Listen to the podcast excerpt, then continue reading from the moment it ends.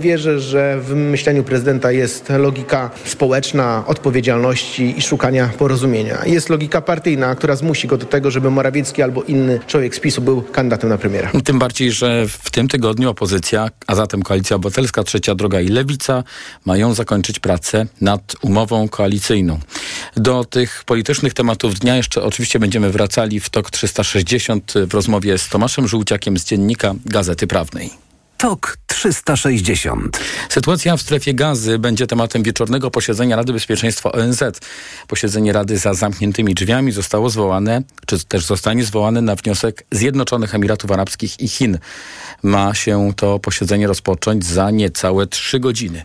Dotychczas podzielonej Radzie Bezpieczeństwa nie udało się przyjąć ani jednej rezolucji w sprawie trwającej wojny. No i w dużym uproszczeniu Zachód, y, głównie Amerykanie, nie chce uchwał zbyt e, propalestyńskich, a Chińczycy, a wraz z nimi Rosjanie nie chcą dokumentów za bardzo sprzyjających Izraelczykom.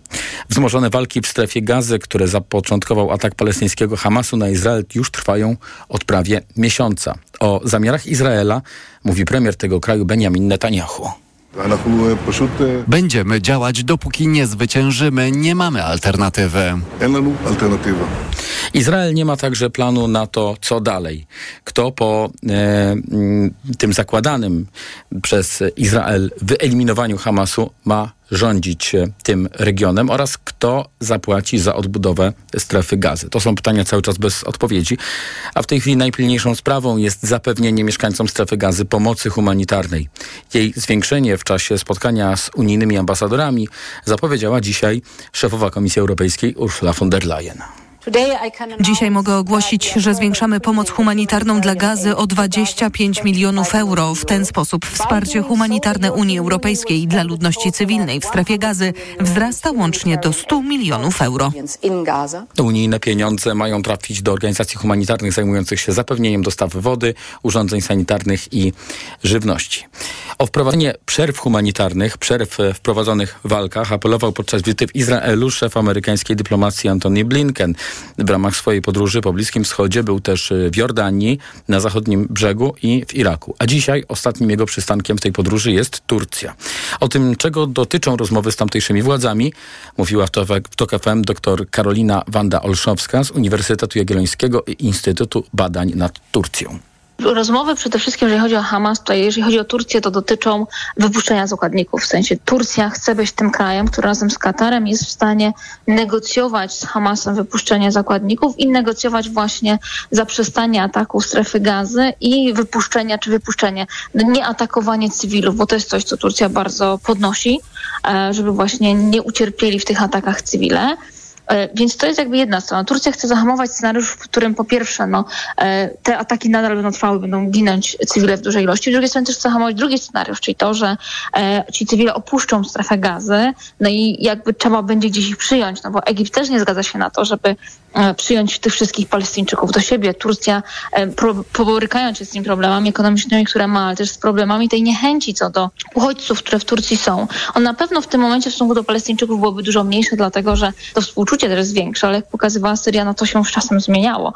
Więc ja myślę, że tutaj też jest to kolejna rzecz, której się trochę Turcja boi, chciałaby zahamować ten scenariusz, w którym ta fala migracyjna wyjdzie właśnie ze strefy gazy i pójdzie później dalej w kierunku Bliskiego Wschodu, no Turcji, no i pewnie później dalej w kierunku Unii Europejskiej. Tego moglibyśmy się spodziewać. Usłyszeliśmy w audycji połączenie. Gościni Jakuba Janiszewskiego podkreślała też, że Turcja od początku nie chciała eskalacji konfliktu w gazie, a zachowanie jak na Turcję e, w tej całej sytuacji momentami było nawet można powiedzieć proizraelskie. Całą rozmowę na ten temat znajdą Państwo w podcastach na tokfm.pl, a do tego tematu jeszcze będziemy wracać w podsumowaniu dnia do sytuacji humanitarnej w strefie gazy. Małgorzata Olasińska-Hart, dyrektorka programu pomocy humanitarnej w Polskiej Misji Medycznej, będzie naszą gościnią. Podsumowanie dnia w Radiu TOK FM. Ukraińska armia potwierdza, że w miniony piątek w obwodzie zaporowskim w rosyjskim ataku zginęło 19 ukraińskich żołnierzy. Atak przeprowadzono na miejsce, gdzie zorganizowano uroczystość nagradzania wojskowych.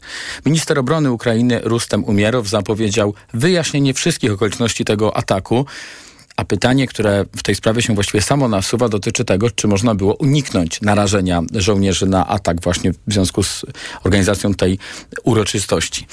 A ostatnio na froncie w Ukrainie bez e, spektakularnych sukcesów, według ekspertów i analityków, Ukraina ma problem ze skutecznym przebiegiem kontrofensywy przeciwko rosyjskiej armii. Wczoraj potwierdził to nawet prezydent Wołodymyr Zełenski, który powiedział, że jego kraj rozważa zmianę strategii wojennej, tak by działać z większym zaskoczeniem. O tym, na jakim etapie jest wojna w Ukrainie, mówił w TOK FM były dowódca 21. Brygady Strzelców Podhalańskich w Rzeszowie, generał Tomasz Bąk. W tej chwili wojna w znacznym stopniu przechodzi y, wojnę pozycyjną, zamraża się konflikt y, i będzie prowadzona wojna na wyniszczenie. A tego e, jeszcze e, przy nałożeniu się trudnych warunków zimowych Ukraina może nie wytrzymać e, z prostej przyczyny. Przede wszystkim Ukraina ma bardzo duże problemy z mobilizacją nowych sił, szkoleniem tych sił i dosyłaniem na front.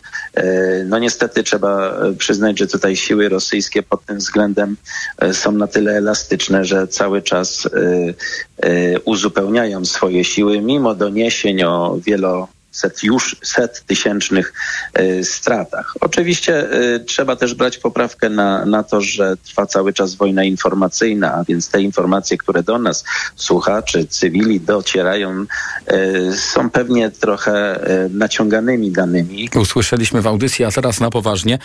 Według ukraińskiego wywiadu Rosja zgromadziła już prawie 900 rakiet precyzyjnego rażenia, które to rakiety mogą posłużyć do ataków na infrastrukturę energetyczną tej wojnie już w tej chwili, mówiąc o atakach na ważne cele strategiczne, e, mamy z tym do czynienia zarówno z jednej, jak i z drugiej strony. E, sami Ukraińcy przyznają się do tego również, że atakują na przykład instalacje portowe na Krymie e, i inne instalacje, które mają bądź mogą mieć wpływ na prowadzenie działań przez siły Federacji Rosyjskiej. Samo niszczenie infrastruktury energetycznej na pewno przełoży się na dostawy prądu, na dostawy ciepła, e, co głównie e, no, będzie e, tutaj działało na niekorzyść ludności cywilnej, bo żołnierz tak czy inaczej walczy, walczy w terenie. Natomiast ludność cywilna no, potrzebuje odpowiednich środków do tego, aby przeżyć tą zimę. W związku z tym tutaj zarówno jedna, jak i druga strona musi myśleć o tym, w jaki sposób logistycznie zabezpieczyć również tę e, ludność cywilną, która znajduje się w obszarach, e, gdzie trwają walki. Powiedział w TOK FM gość Mikołaja Lizuta. Ukraiński wywiad dodał w komunikacie, że Rosjanie wyczekują w tej chwili na moment, gdy temperatura spadnie poniżej zera, no i wtedy właśnie mogą pojawić się ataki na obiekty energetyczne.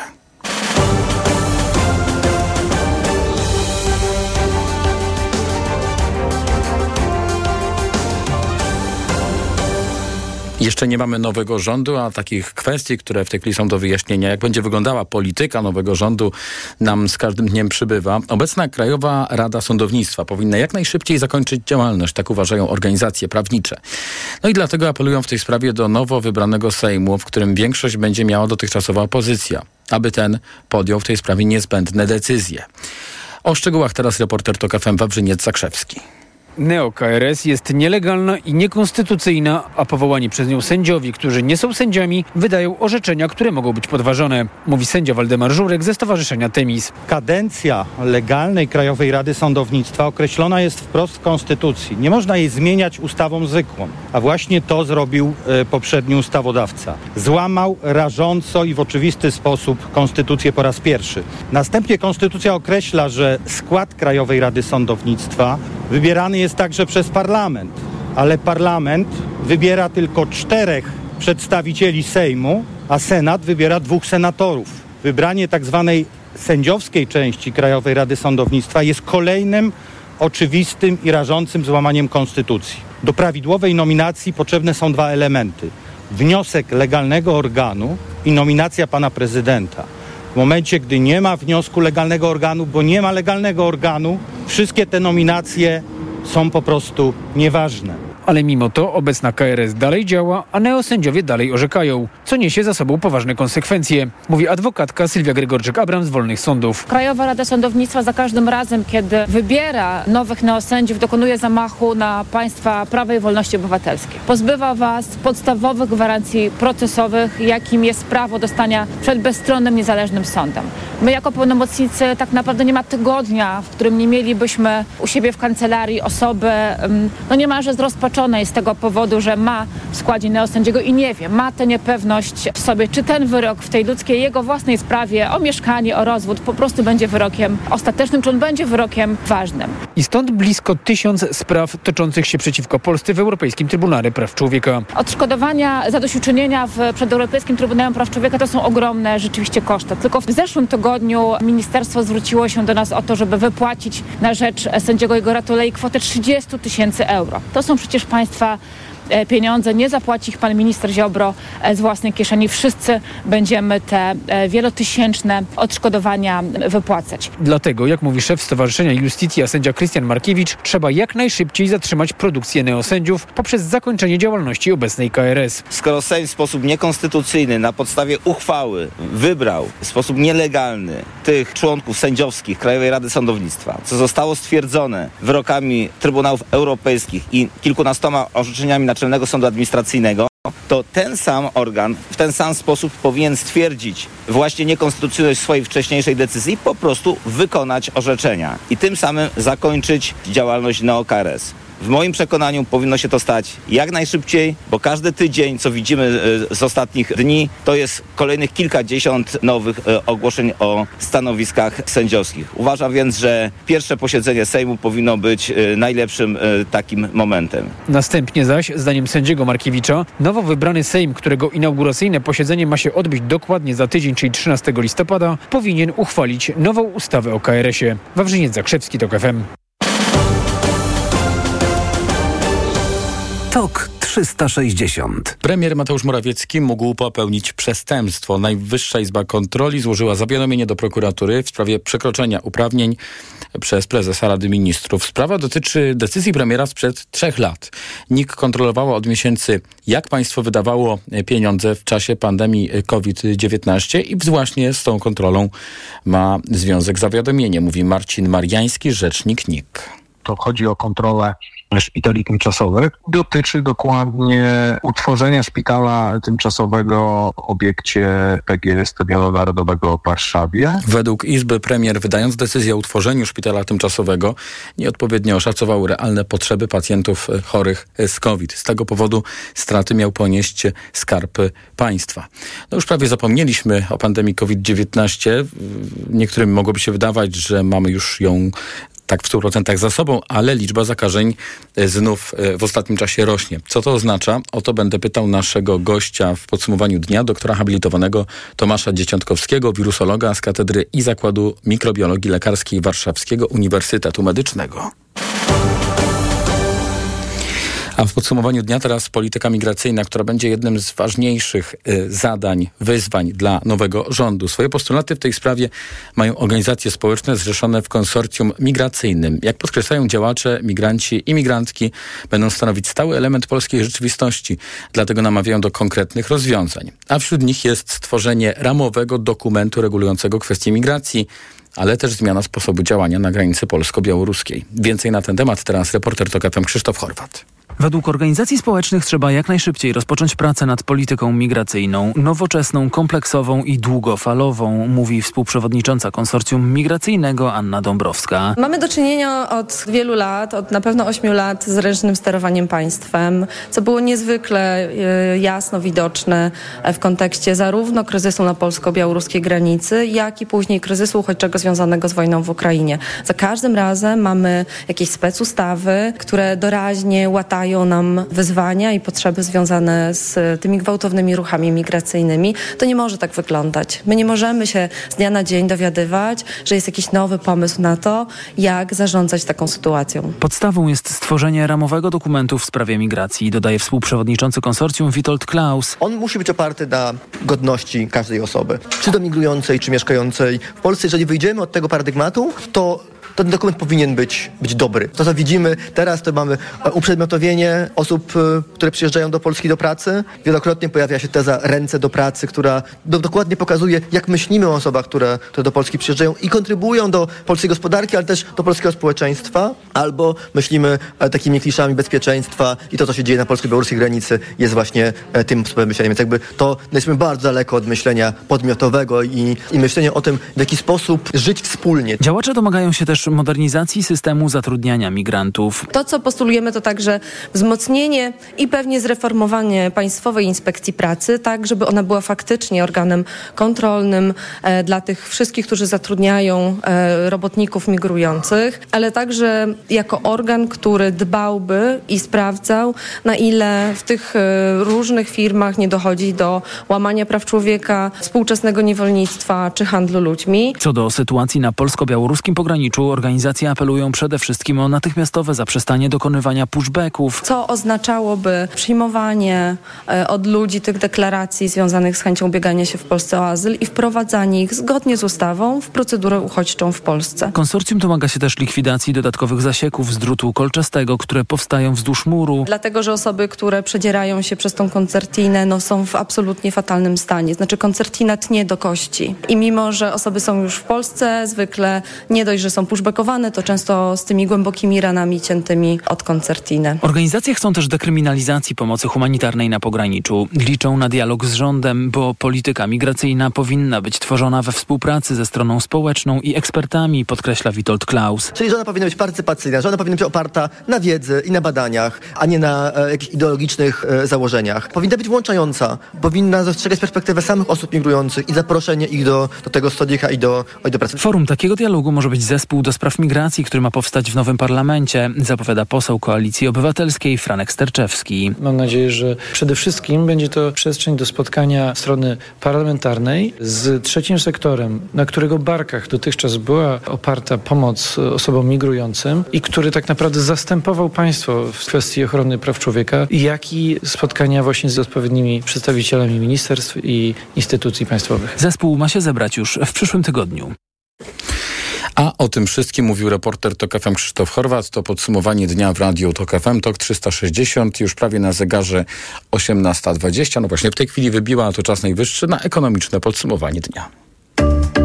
Ekonomia 360. Wojciech Kowalik. Przedsiębiorcy liczą na jak najszybsze powołanie nowego rządu, który od razu zabierze się do pracy, a chodzi już nie tylko o odblokowanie unijnych funduszy czy zmiany w przepisach podatkowych, ale także o obsadę kluczowych stanowisk, w tym nowego szefa Komisji Nadzoru Finansowego. Tomasz Setta. Pięcioletnia kadencja obecnego szefa KNF kończy się za trzy tygodnie. Dla polityków to ważna instytucja, bo komisja zatwierdza między innymi kandydatów na prezesów banków mówi Arkadiusz Pączka z Federacji Przedsiębiorców Polskich. Premier powołuje nowego szefa KNF-u. Ma do tego jak najbardziej prawo, ale równie dobrze też mu, można by się zastanowić, czy te, z tego prawa mógłby nie skorzystać. Jednocześnie e, tą decyzję e, oddać swojemu następcy. Powołanie szefa KNF to jedno. Na długiej liście do spraw do załatwienia są też odblokowanie KPO, ale i przywrócenie prac nad zmianami w przepisach, często bardzo drobnymi zmianami, ale niezbędnymi dla biznesu, dodaje Monika Konstant ze Związku Polskiego Leasingu. Jest bardzo dużo obszarów, w których przedsiębiorcy potrzebują rozmów, dialogu, aczkolwiek ja osobiście obawiam się, że to nie zakończy się szybko. Tomasz Setta, TOK FM. Banki udzieliły już 30 tysięcy kredytów mieszkaniowych z państwowymi dopłatami. To tak zwany bezpieczny kredyt 2%, obowiązujący od lipca. Minister rozwoju Waldemar Buda liczy, że spowodowany wnioskami o kredyt korek w bankach rozładuje się w ciągu kilku tygodni i do końca roku wszystkie złożone wnioski powinny być już rozpatrzone. Jak dotąd pieniądze na mieszkanie w tym programie chciało pożyczyć prawie 80 tysięcy osób. Z każdym tygodniem liczba chętnych jednak spada po boomie obserwowanym latem i wczesną jesienią. Rada Polityki Pieniężnej może jeszcze obniżyć stopy procentowe na zaczynającym się jutro posiedzeniu, mówi w TOK FM Ignacy Morawski, główny ekonomista Pulsu Biznesu. Choć, jak dodaje, coraz trudniej jest prognozować dalsze ruchy. Inflacja spada mniej więcej zgodnie z tym, czego oczekiwał prezes Adam Glepiński. Więc podejrzewam, że do takiej obniżki jeszcze stóp procentowych może dojść. Kiedy spojrzymy na kontrakty terminowe, czyli takie instrumenty finansowe, które instytucje różne kupują po to, żeby zabezpieczyć się przed zmianami stóp procentowych i z tych kontraktów możemy wyczytać, czego rynek oczekuje. No to widać, że rynek oczekuje obniżek stóp procentowych i, i jeszcze w tym roku i w przyszłym roku oczekuje się, że stopa referencyjna NBP, która teraz wynosi 5,75%, do końca przyszłego roku spadnie do 4,5%. Mówiąc oczekuję, mam na myśli notowania instrumentów finansowych. Co tam z tych notowań można wyczytać, wyliczyć, tak? A, a zwykle jest tak, że te notowania kontraktów terminowych są e, dobrym sygnałem, e, kierunku przynajmniej, w którym mogą podążyć stopy. No więc powiedziałbym tak, że patrząc na argumentację dotychczasową i na zachowanie rynków finansowych, można by oczekiwać jakiejś małej obniżki stóp. Małej, czyli rzędu 25 punktów bazowych. Takie są najczęstsze prognozy ekonomistów. Przypomnę, że od września stopy procentowe spadły o 1 punkt procentowy. To nieco ulżyło kredytobiorcom, ale wciąż dla wielu z nich raty są dwukrotnie wyższe niż w momencie zaciągania kredytu. Tu Radio Tok FM, pierwsze radio informacyjne. Północna Izba Gospodarcza ponawia apele o przywrócenie niedzielnego handlu. Zdaniem przedsiębiorców sklepy powinny być otwarte w każdą niedzielę, ale krócej. Jednocześnie pracownicy powinni być odpowiednio chronieni. O szczegółach Sebastian Wierciak. Ostatnie statystyki pokazują zadyszkę handlu detalicznego i rynek zwyczajnie potrzebuje kolejnego dnia. Jak przekonuje Piotr Wolny z Północnej Izby Gospodarczej, powrót do handlu w niedzielę powinny poprzedzić konsultacje społeczne z prawdziwego zdarzenia. Z instytucjami otoczenia biznesu, z biznesem, z związkami zawodowymi o tym, jak poprawić prawo pracy, jak wprowadzić przywileje dla pracowników, by zachęcać ich do pracy w niedzielę i by nie czuli oni się poszkodowani. Przedsiębiorcy sami podsuwają pomysły na ochronę pracowników w przypadku powrotu handlu w niedzielę. Na przykład wprowadzenie handlu od godziny 10 do 18, czyli jednozmianowego, przynajmniej 150% wynagrodzenia, wprowadzenie jednego dnia e, wolnego dla pracowników za pracę w a także wprowadzenie zasady na jednego pracownika maksymalnie dwie niedziele pracujące w miesiącu. Ze Szczecina Sebastian Wierciak, TOK FM. Nowy rząd może w miarę łatwo zacząć walkę z wykluczeniem komunikacyjnym, tylko musi to robić szybko, mówił w TOK FM Jakub Majewski, prezes Fundacji ProKolej. Jak dodawał, ta walka będzie długa, ale trzeba zacząć od zdefiniowania odpowiedzialnego za transport publiczny. Do kogo ci mieszkańcy mają zapukać, pytając, czy będzie do nich jechał autobus? Idą do wójta, wójt mówi, że przecież w ustawie o samorządzie powiatowym też jest napisany transport, a starosta odeśle do marszałka, mówiąc, że regionalny transport to marszałek. Marszałek pokaże w ustawie o transporcie kolejowym paragraf mówiący, że tylko kolejowy, ale jeżeli autobus to już nie jego, w związku z czym on pociąg wyśle, zakładając, że ktoś wyremontował tory, ale bywa tak, że ktoś wyremontował tory, a on pociągu nie wyśle, bo ma za mało pieniędzy w budżecie. No i tak naprawdę nie wiadomo do kogo pukać i wszyscy żyją w błogiej świadomości. Kupcie sobie samochody, my w końcu załatamy dziury w drodze, a ten transport publiczny jest dla nieudaczników. No i tak to się toczy od bardzo wielu lat. Do walki z wykluczeniem komunikacyjnym będzie można użyć pieniędzy z Krajowego Planu Odbudowy, dodaje ekspert. 4 zł 45 groszy, tyle kosztuje dziś euro, frank po 4,62, dolar 4,14, a funt po 5,13. Ekonomia 360. Pogoda. Poniedziałek jest pochmurny, a na wschodzie i północy kraju także deszczowy. Jutro już bez opadów i im dalej na południe, tym większe szanse na słońce. A zatem północ jeszcze z niebem zachmurzonym, a południe nawet z pogodą, można powiedzieć, słoneczną. Jutro we Wrocławiu, Rzeszowie, Warszawie i Krakowie termometry pokażą 12 stopni, w Poznaniu, Łodzi i Trójmieście 11, o stopień mniej w Olsztynie, a najchłodniejsze miasto we wtorek to będzie Białystok z temperaturą plus 9 stopni. Radio TOK FM. Pierwsze radio informacyjne. TOK 360. Przed kilkoma minutami rozpoczęło się spotkanie Donalda Tuska, lidera wciąż opozycji, ale jednak przyszłej sejmowej większości, no i prawdopodobnego przyszłego premiera. Spotkanie z mieszkańcami wrocławskiego Jagodna, podczas którego szef Platformy Obywatelskiej powiedział, że najbardziej wytrwali wyborcy na świecie to są właśnie wrocławianki i wrocławianie. No i trudno się z tym nie zgodzić, biorąc pod uwagę fakt, że miejscowa komisja wyborcza na Jagodnie pracowała chyba do trzeciej godziny w nocy. Stąd ta dzisiejsza wizyta. A już za chwilę w programie połączymy się z Małgorzatą Olasińską-Hart, dyrektorką programu pomocy humanitarnej w Polskiej Misji Medycznej, a będziemy rozmawiali o sytuacji humanitarnej w strefie gazy. Reklama. Na Black Weeks jeszcze nigdy nie było tak kolorowo. Odkryj najlepsze okazje roku w MediaMarkt. Kupując smartfon Oppo A78 za 999 zł, słuchawki Oppo Enco Buds 2 otrzymasz w zestawie. Szczegóły w regulaminie w sklepach i na MediaMarkt.pl. Jeśli chodzi o wybór samochodu, nie interesują mnie kompromisy. Ma być komfortowe zawieszenie, wygodne fotele, cicha i płynna jazda, no i zero emisji CO2. A zasięg? A zasięg do 357 albo nawet do 420 km i z opcją szybkiego ładowania 100 km w 10 minut. To jedź do salonu Citroena. Teraz elektryczne Citroeny EC4 i EC4X dostępne w leasingu dla firm już od 1050 zł netto miesięcznie. No i to się nazywa elektryzująca oferta. Jesteś osobą, która przygląda się temu, co robią władze lokalne? Wiesz, że nie tylko politycy z pierwszych stron gazet decydują o naszym codziennym życiu? Interesuje Cię, jak gmina walczy ze smogiem, dlaczego wycina się drzewa i ile prezydent Twojego miasta wydał na festyn? Wejdź na www.sieciobywatelska.pl. Wyślij swoje zgłoszenie do Szkoły Inicjatyw Strażniczych. Nauczymy Cię, jak skutecznie patrzeć władzy na ręce i wpływać na jej decyzje. W Mercedes-Benz 6 równa się 25?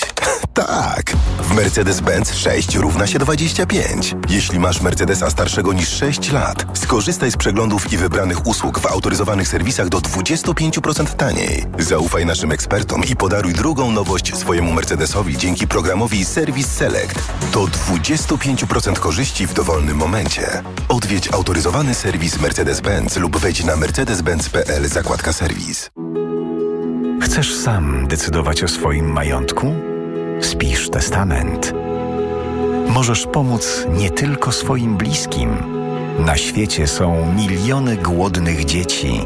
Twój testament może zmienić ich los. Spisując testament, dzielisz majątek wedle własnej woli.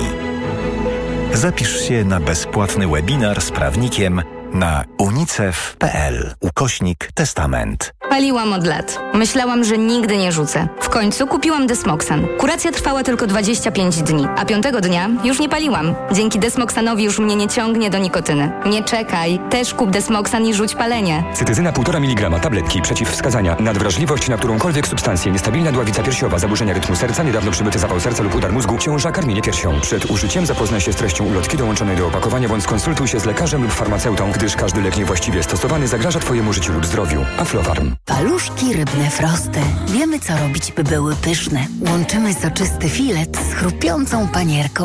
A ty wiesz, co z nimi zrobić? Zajadać! Paluszki rybne frosty. Jest pysznie. Frosta. Smaczna i prosta. Reklama.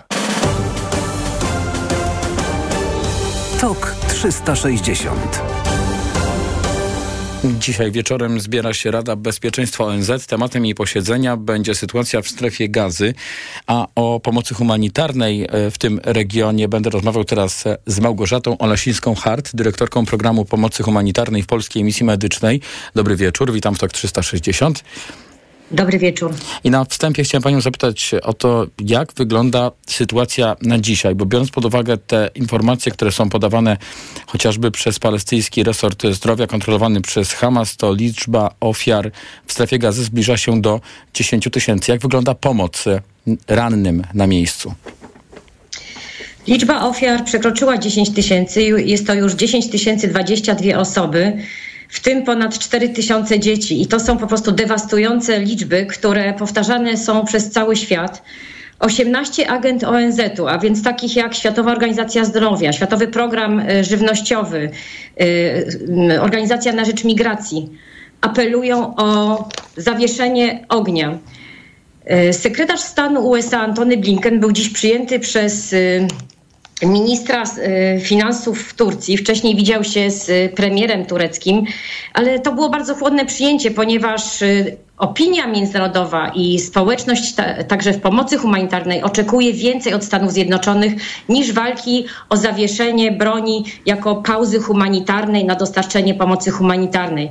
Teraz oczekiwania są takie, że zostanie wprowadzone po prostu trwałe zawieszenie broni, aby móc ratować życie w gazie. Mhm. No ale biorąc pod uwagę dotychczasowe stanowisko, stanowisko władz e, Izraela, w tym premiera Benjamina Netanyahu, no to e, te działania będą e, kontynuowane. Tutaj o od ataków y, y, mowy nie ma. Dzisiaj pojawił się komunikat dotyczący sześciu karetek pogotowia z rannymi ze strefy gazy, którzy mieli przejechać do Egiptu przez przejście graniczne w Rachelach. Wcześniej informowano, że tylko dla określonych osób to przejście jest otwarte. Jak wygląda ta pomoc i jak... Um, jak, że tak powiem, niewielka to jest pomoc tych sześć karetek w skali potrzeb. Tak, te karetki nie zostały przepuszczone przez przejście graniczne Rafah z Egiptem.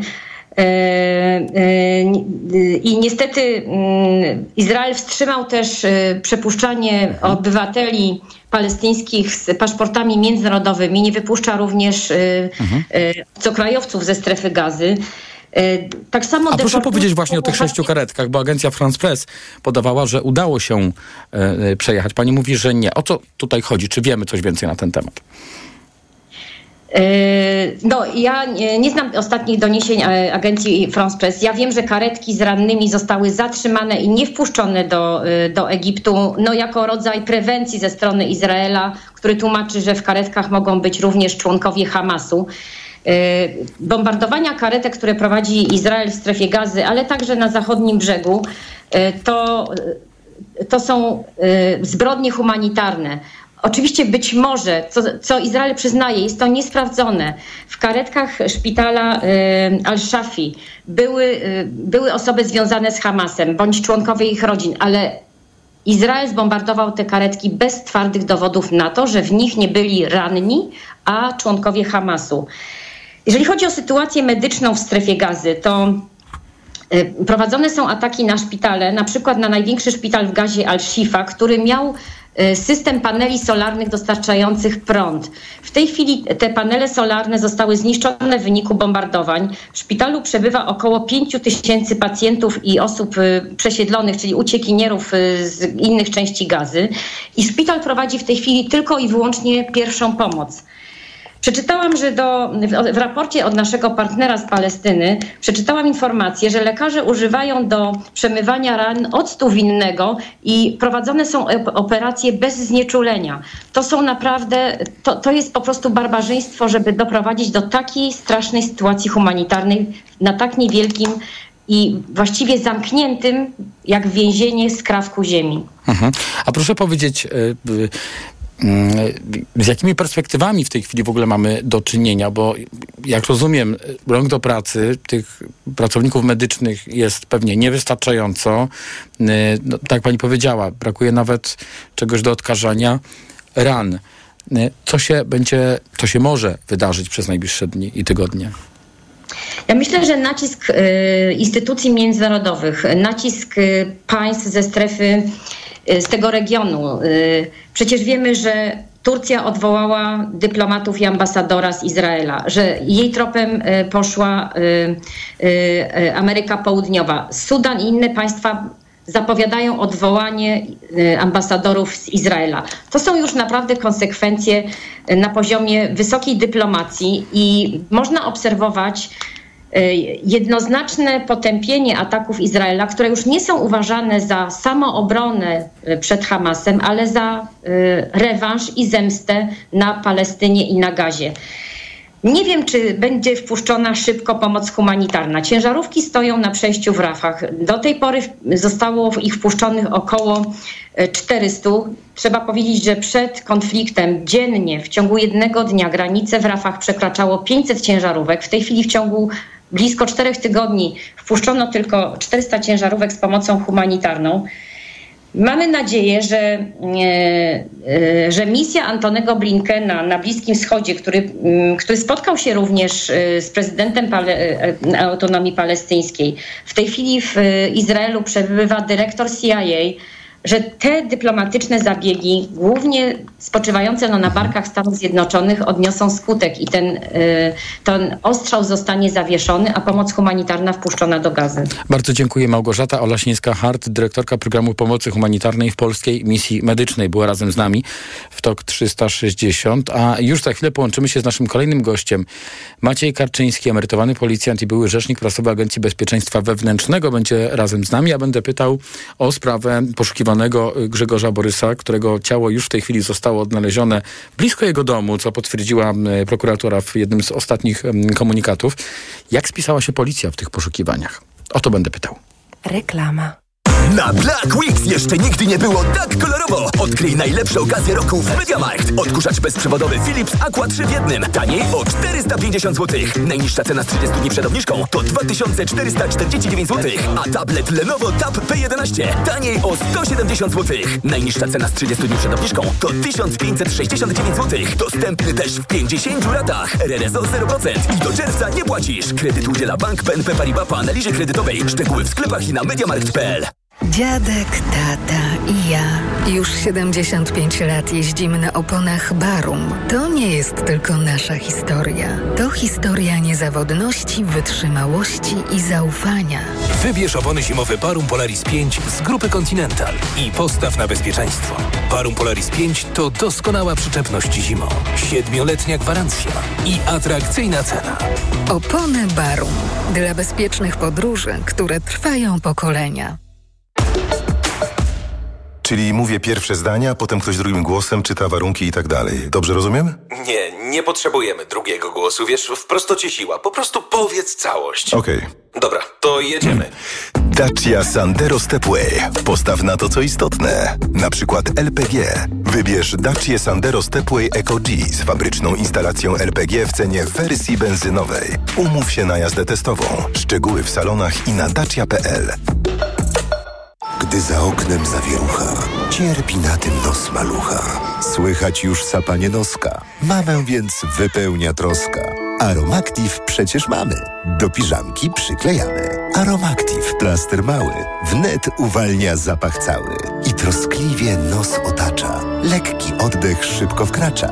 Uratować nos i noc może tylko plastra moc. Aromactive zmniejsza troski. Pielęgnuje małe noski. Dostępny w aptekach. Bang! Tu Cleo! Gotowi na Black Weeks w Media Expert? Telewizory, laptopy, smartfony, smartwatche, ekspresy i AGD w super niskich cenach. Wbijajcie do Media Expert!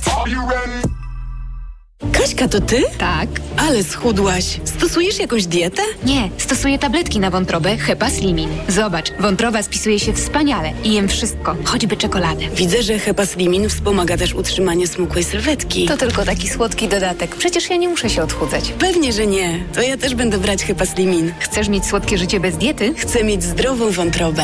Suplement diety Hepa Slimin w trosce o wątrobę i smukłą sylwetkę. Mate pomaga w utrzymaniu prawidłowej masy ciała, a cholina wspiera funkcjonowanie wątroby. Aflofarm. Dziś wieczorem w Comedy Central w cyklu Higiena i bezpieczeństwo w pracy. Historia pana Dariusza z Siedlec. Bezpieczeństwo to taki mój konik. Kiedy w 99 roku do Siedlec przyjechał papież Polak Jan Paweł II, osłaniałem papomobile. Truchtałem 3 metry od Ojca Świętego, może 4, bo ochrona nie pozwalała bliżej. TheOffice.pl Premiera nowego sezonu w Comedy Central. Dzisiaj o 21.00. Jestem Maciek, mam firmę remontową. W biznesie ważny jest fundament i solidne wsparcie. Mam je w Banku Millennium z kontem firmowym za 0 zł na dwa lata w promocji. Otwórz konto Mój Biznes w Banku Millennium, którego prowadzenie przez dwa lata możesz mieć za darmo w promocji. Warunki promocji zawarte są w regulaminie Zyskaj z kontem dla biznesu edycja trzecia, która trwa do odwołania. Opłaty, szczegóły i regulamin dostępne w placówkach i na stronie banku. Bank Millennium. Inspirowany Tobą. Reklama. TOK 3 360. To podsumowanie dnia w Radiu TOK FM. Prokuratura poinformowała, że znalezione zwłoki to jest ciało poszukiwanego Grzegorza Borysa. Chodzi o zakończone poszukiwania w rejonie Trójmiasta, o których było bardzo głośno przez minione dni, o których mm, jakby finale porozmawiam teraz z Maciejem Karczyńskim, emerytowanym policjantem i byłym rzecznikiem prasowym Agencji Bezpieczeństwa Wewnętrznego. Dobry wieczór, witam w TOK FM. Dobry wieczór, witam Państwa. Na wstępie chciałem Pana zapytać o mm, taką, e, takie właśnie podsumowanie, co by Pan tutaj wyróżnił najważniejszego, e, jeśli chodzi o te właśnie prowadzone poszukiwania i ich e, skuteczność. Mamy odnalezione zwłoki, ciało, jak twierdzi prokuratura Grzegorza Borysa. Jak się spisały nasze służby?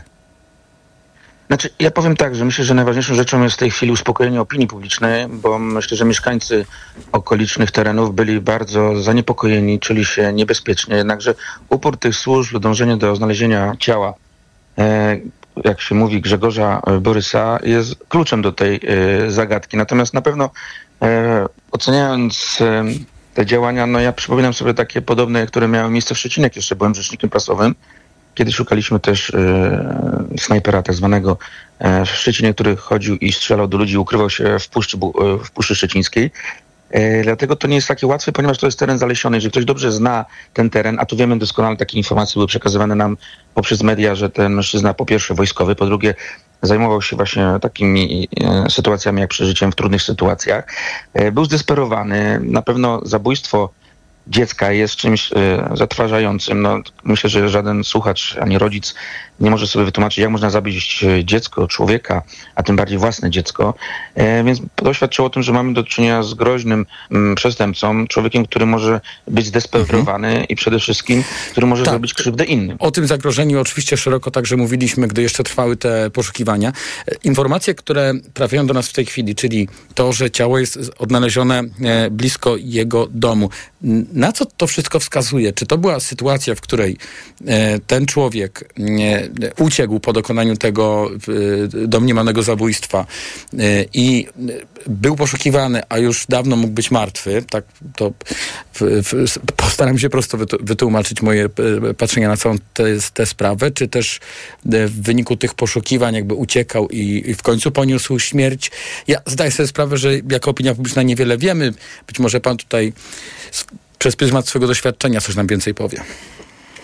No, faktycznie, bo pamiętam, jak pracowałem też w, w dziale pionie kryminalnym, prawda, gdzie poszukiwaliśmy osoby zaginione. Zajmowałem się między innymi w Centralnym Biurze, Biurze Śledczym Policji, czyli tą zorganizowaną przestępczością, takimi, można powiedzieć, osobami, z desper- które niosły za sobą strach, e, tak jak w tym przypadku ten mężczyzna również no, zamordował, e, tak jak mówią e, przynajmniej e, śledczy e, e, i wskazują na to dowody, więc był zdesperowany. Więc na pewno mieliśmy do, do czynienia z takim groźnym przestępcą. I w takich sytuacjach najważniejszą rzeczą jest zatrzymanie go.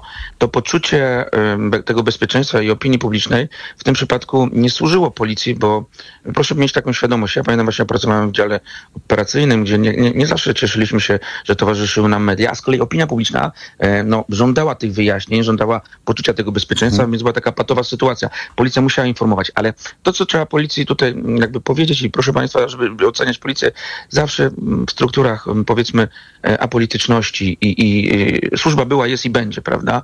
I gdyby tej policji nie było, to nie moglibyśmy się czuć bezpiecznie. Ta policja jednak podawała te komunikaty, które na końcu e, stwierdziły e, ich rację, ponieważ policja z całą no, stanowczością i służby, które poszukiwały tego mężczyznę, wskazywały, że on jest w tym obrębie gdzie go znalazły, czyli w okolicznych lasach. E, część e, ekspertów nie sądziła, ja też poddawałem to pod wątpliwość, natomiast wiedziałem jedną rzecz z mojego doświadczenia, że ten mężczyzna, jeżeli był tak zdesperowany i zabił własne dziecko, to na pewno żywy nie da się pojmać. I dzisiaj patrząc mhm. przez Właśnie był taki komunikat, sytuacji, poszukiwany jest żywy lub martwy ponieważ no, każdy z doświadczonych policjantów czy śledczych wie doskonale, że w takiej sytuacji y, takie osoby no mogą być zdesperowane, popełnić samobójstwo. Mhm. Mm, policja wie doskonale i zdaje sobie sprawę o przyczynach, e, e, o pobudkach, jakie kierowały lub mog, mogły kierować mężczyznę do zabójstwa jego mhm. dziecka. Możemy o tym za chwileczkę porozmawiać. Ja po prostu do jednej rzeczy. Tam jest jedna taka bardzo istotna e, sytuacja, która mnie jako doświadczonego policjanta też e, interesuje i myślę, że wy, wymaga wyjaśnienia. Śmierć Nurka. Właśnie o to chciałem zapytać tak? i prosiłbym pana jednocześnie o pod, takie krótkie, niestety, podsumowanie właśnie tego wszystkiego, te, tej akcji. Śmierć Nurka, jak, jakby, jak odczytywać właśnie ten wątek tutaj w, już dzisiaj, już teraz, jak znamy finał sprawy i y, co pokazała ta policyjna akcja?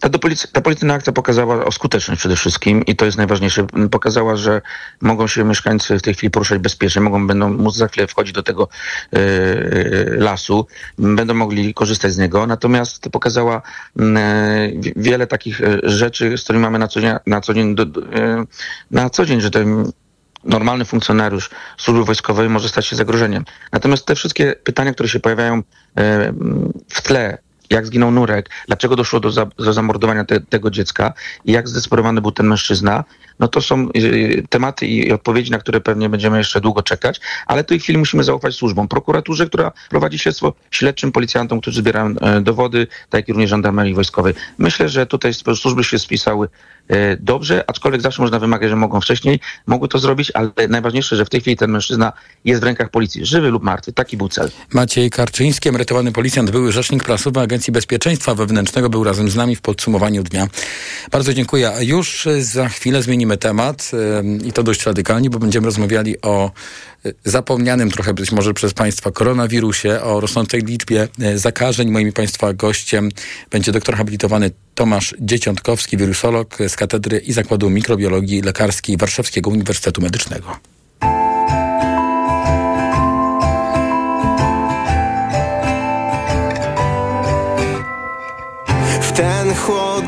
Czas wam opowiem baśń o chłopcu, co pił za lepszy czas. Lecz pewnej nocy został sam. Od tak yeah. W tym dziwnym świecie ciężko nam. Tak wiele was, a tak niewiele dam. Lecz może jedna wyleczy z ran Właśnie ta Może się zakochałem, a może jestem świrem Lecz wiesz, że działasz na mnie Jak herbata z imbirem. Trochę słodka i ostra Lecz cały czas ją piję Bo rozpala serducho Gdy z zimna ledwo bije. I mogę, mogę pić, pić, pić, pić Pić ją cały czas O tak. I mogę, mogę pić, pić, pić, pić, pić się cały czas. O tak. Ja. W ten chłodny czas pewien problem mam. Czy te intencje to nie żart? Bo nie chcę znów przyjąć kilku strzał. Prosto tam. Ja.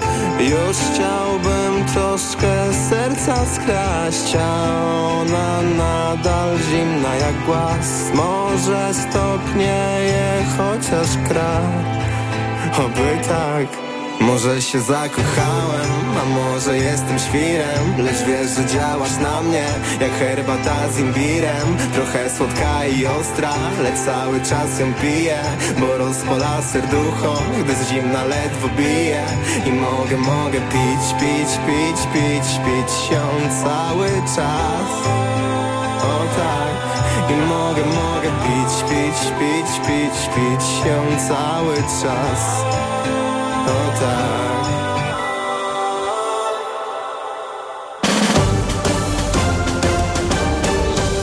Tok 360 jest z nami doktor habilitowany Tomasz Dzieciątkowski, wirusolog z Katedry i Zakładu Mikrobiologii Lekarskiej Warszawskiego Uniwersytetu Medycznego. Dobry wieczór, witam w TOK 360. Dzień dobry panu, dzień dobry państwu. Sezon zachorowań, e, przeziębień, kichania czy takiego pokłasy, pokasływania. Wszyscy słyszymy to wokół siebie. Sezon mamy e, w pełni, więc wracają pytania o COVID, o grypę, o to, czy te przeziębienia, które początkowo mogą się wydawać błahe, czy, czy możemy się spodziewać jakiejś ich poważniejszej postaci. Panie doktorze, e, w jakim momencie jesteśmy, jeśli chodzi o walkę z COVID?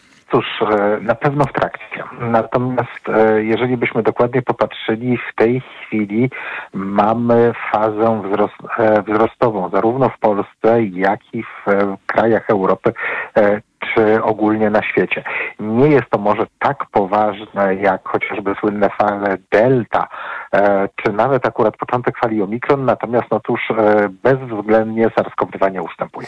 Ale czy my na pewno mamy obraz sytuacji taki y, wierny, poparty ilością testów, na przykład przeciwko COVID-19?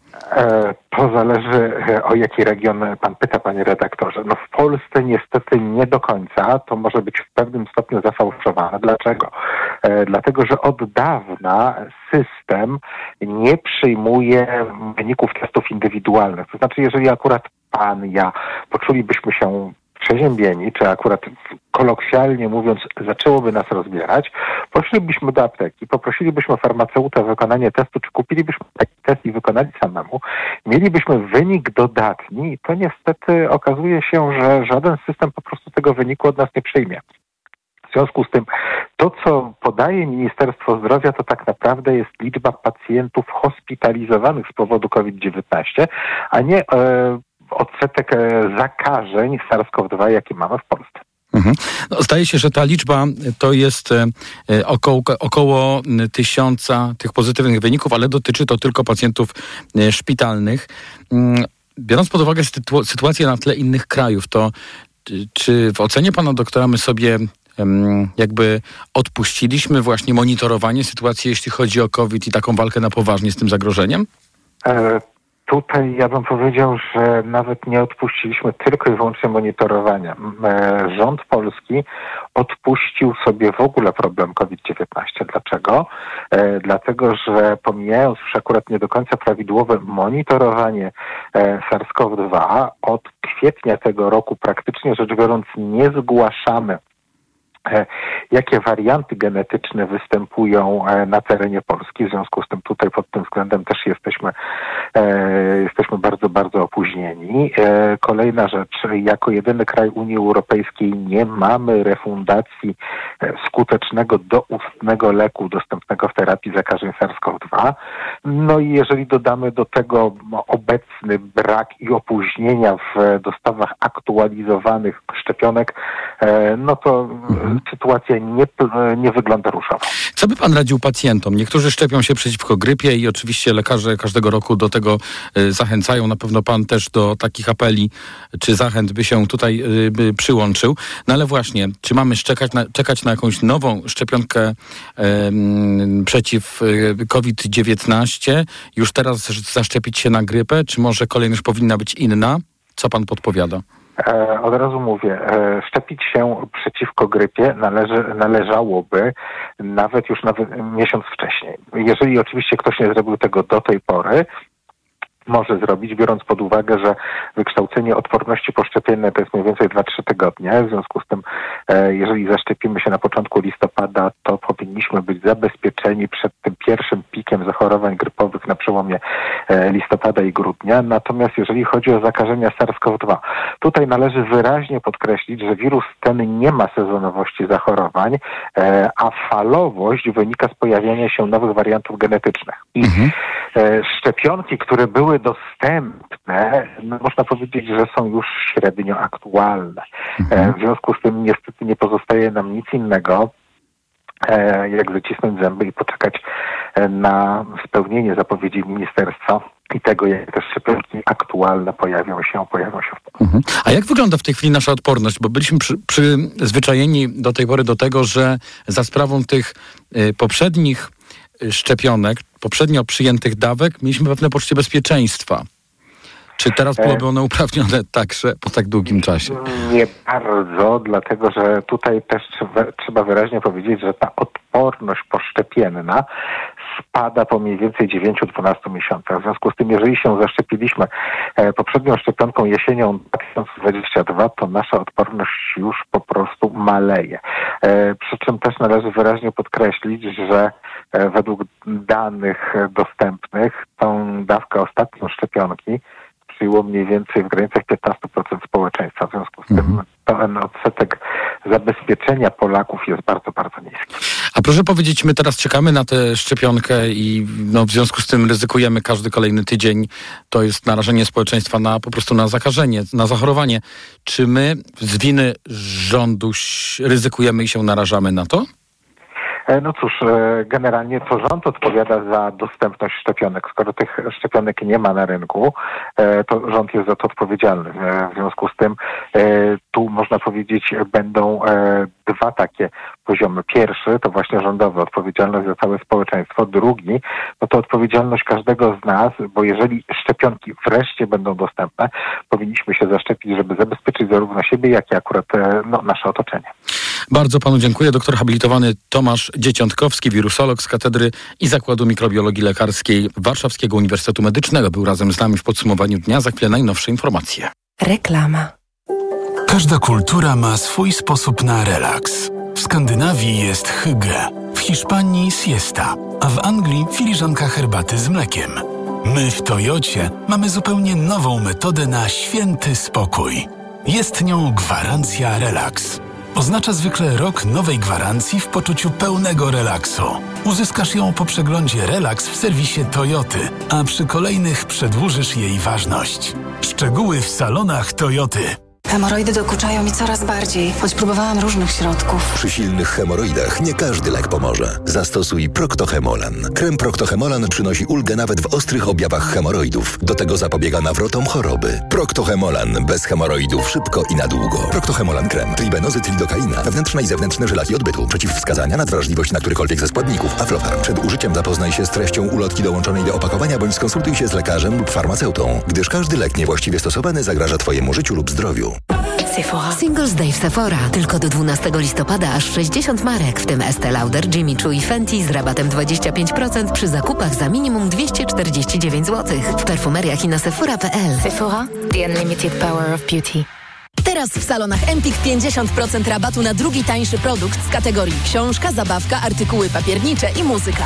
Promocja nie łączy się między kategoriami, szczegóły w regulaminie. A na empik.com kosmetyki, elektronika, sport i miliony innych produktów w super cenach. Ała! Nagły ból w jamie ustnej podczas jedzenia? To najczęściej afty lub drobne urazy. Sięgnij po sprawdzone rozwiązanie. Dezaftan. Po pierwsze, Dezaftan wspomaga leczenie dolegliwości, szybko niwelując ból. Po drugie, zabezpiecz aftę przed podrażnieniami. To dzięki podwójnemu działaniu. Dezaftan jest tak skuteczny. Dezaftan. Podwójnie skuteczny na afty. To jest wyrób medyczny. Używaj go zgodnie z instrukcją używania lub etykietą. Afty, aftowe zapalenie jamy ustnej, pleśniawki, urazy spowodowane przez aparaty ortodontyczne i protezy. Aflofarm. Gotowi na mega okazję? Black Weeks w Media Expert. Na przykład iPhone 13 128 giga czerwony w super cenie za 3499 zł. Smart TV Samsung 65 cali. Najniższa cena z ostatnich 30 dni przed obniżką 4299 zł.